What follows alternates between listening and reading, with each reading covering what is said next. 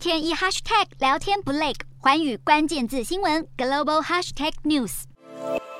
日本前首相安倍晋三十二号在东京增上寺的告别式，由自民党副总裁麻生太郎负责发表追悼词。麻生太郎比安倍年长十四岁，不但是安倍生前重要的政治战友，更是政坛上的学长。在追悼文中，他提起两人一同打高尔夫球、一起喝酒等美好回忆。八十一岁的麻生难过地说：“你不是说过要帮我念追悼词吗？现在这样由我来念你的追悼词，真的让我感到很痛苦。光天化日之下，竟然会发生前首相遇刺的事件。随着越来越多事发影像在网络上流出，现场维安持续受到检讨。案发隔一天，奈良县警察本部长龟中有章召开记者，会坦诚警备有疏忽，并鞠躬道歉。根据警方调查，埋伏在安倍背后的枪手山上彻也，从开始走向安倍晋三到击发第一枪的瞬间，中间隔了足足九秒，而枪手的第一枪跟第二枪之间也间隔了二点六秒，但现场维安却都没能及时反应。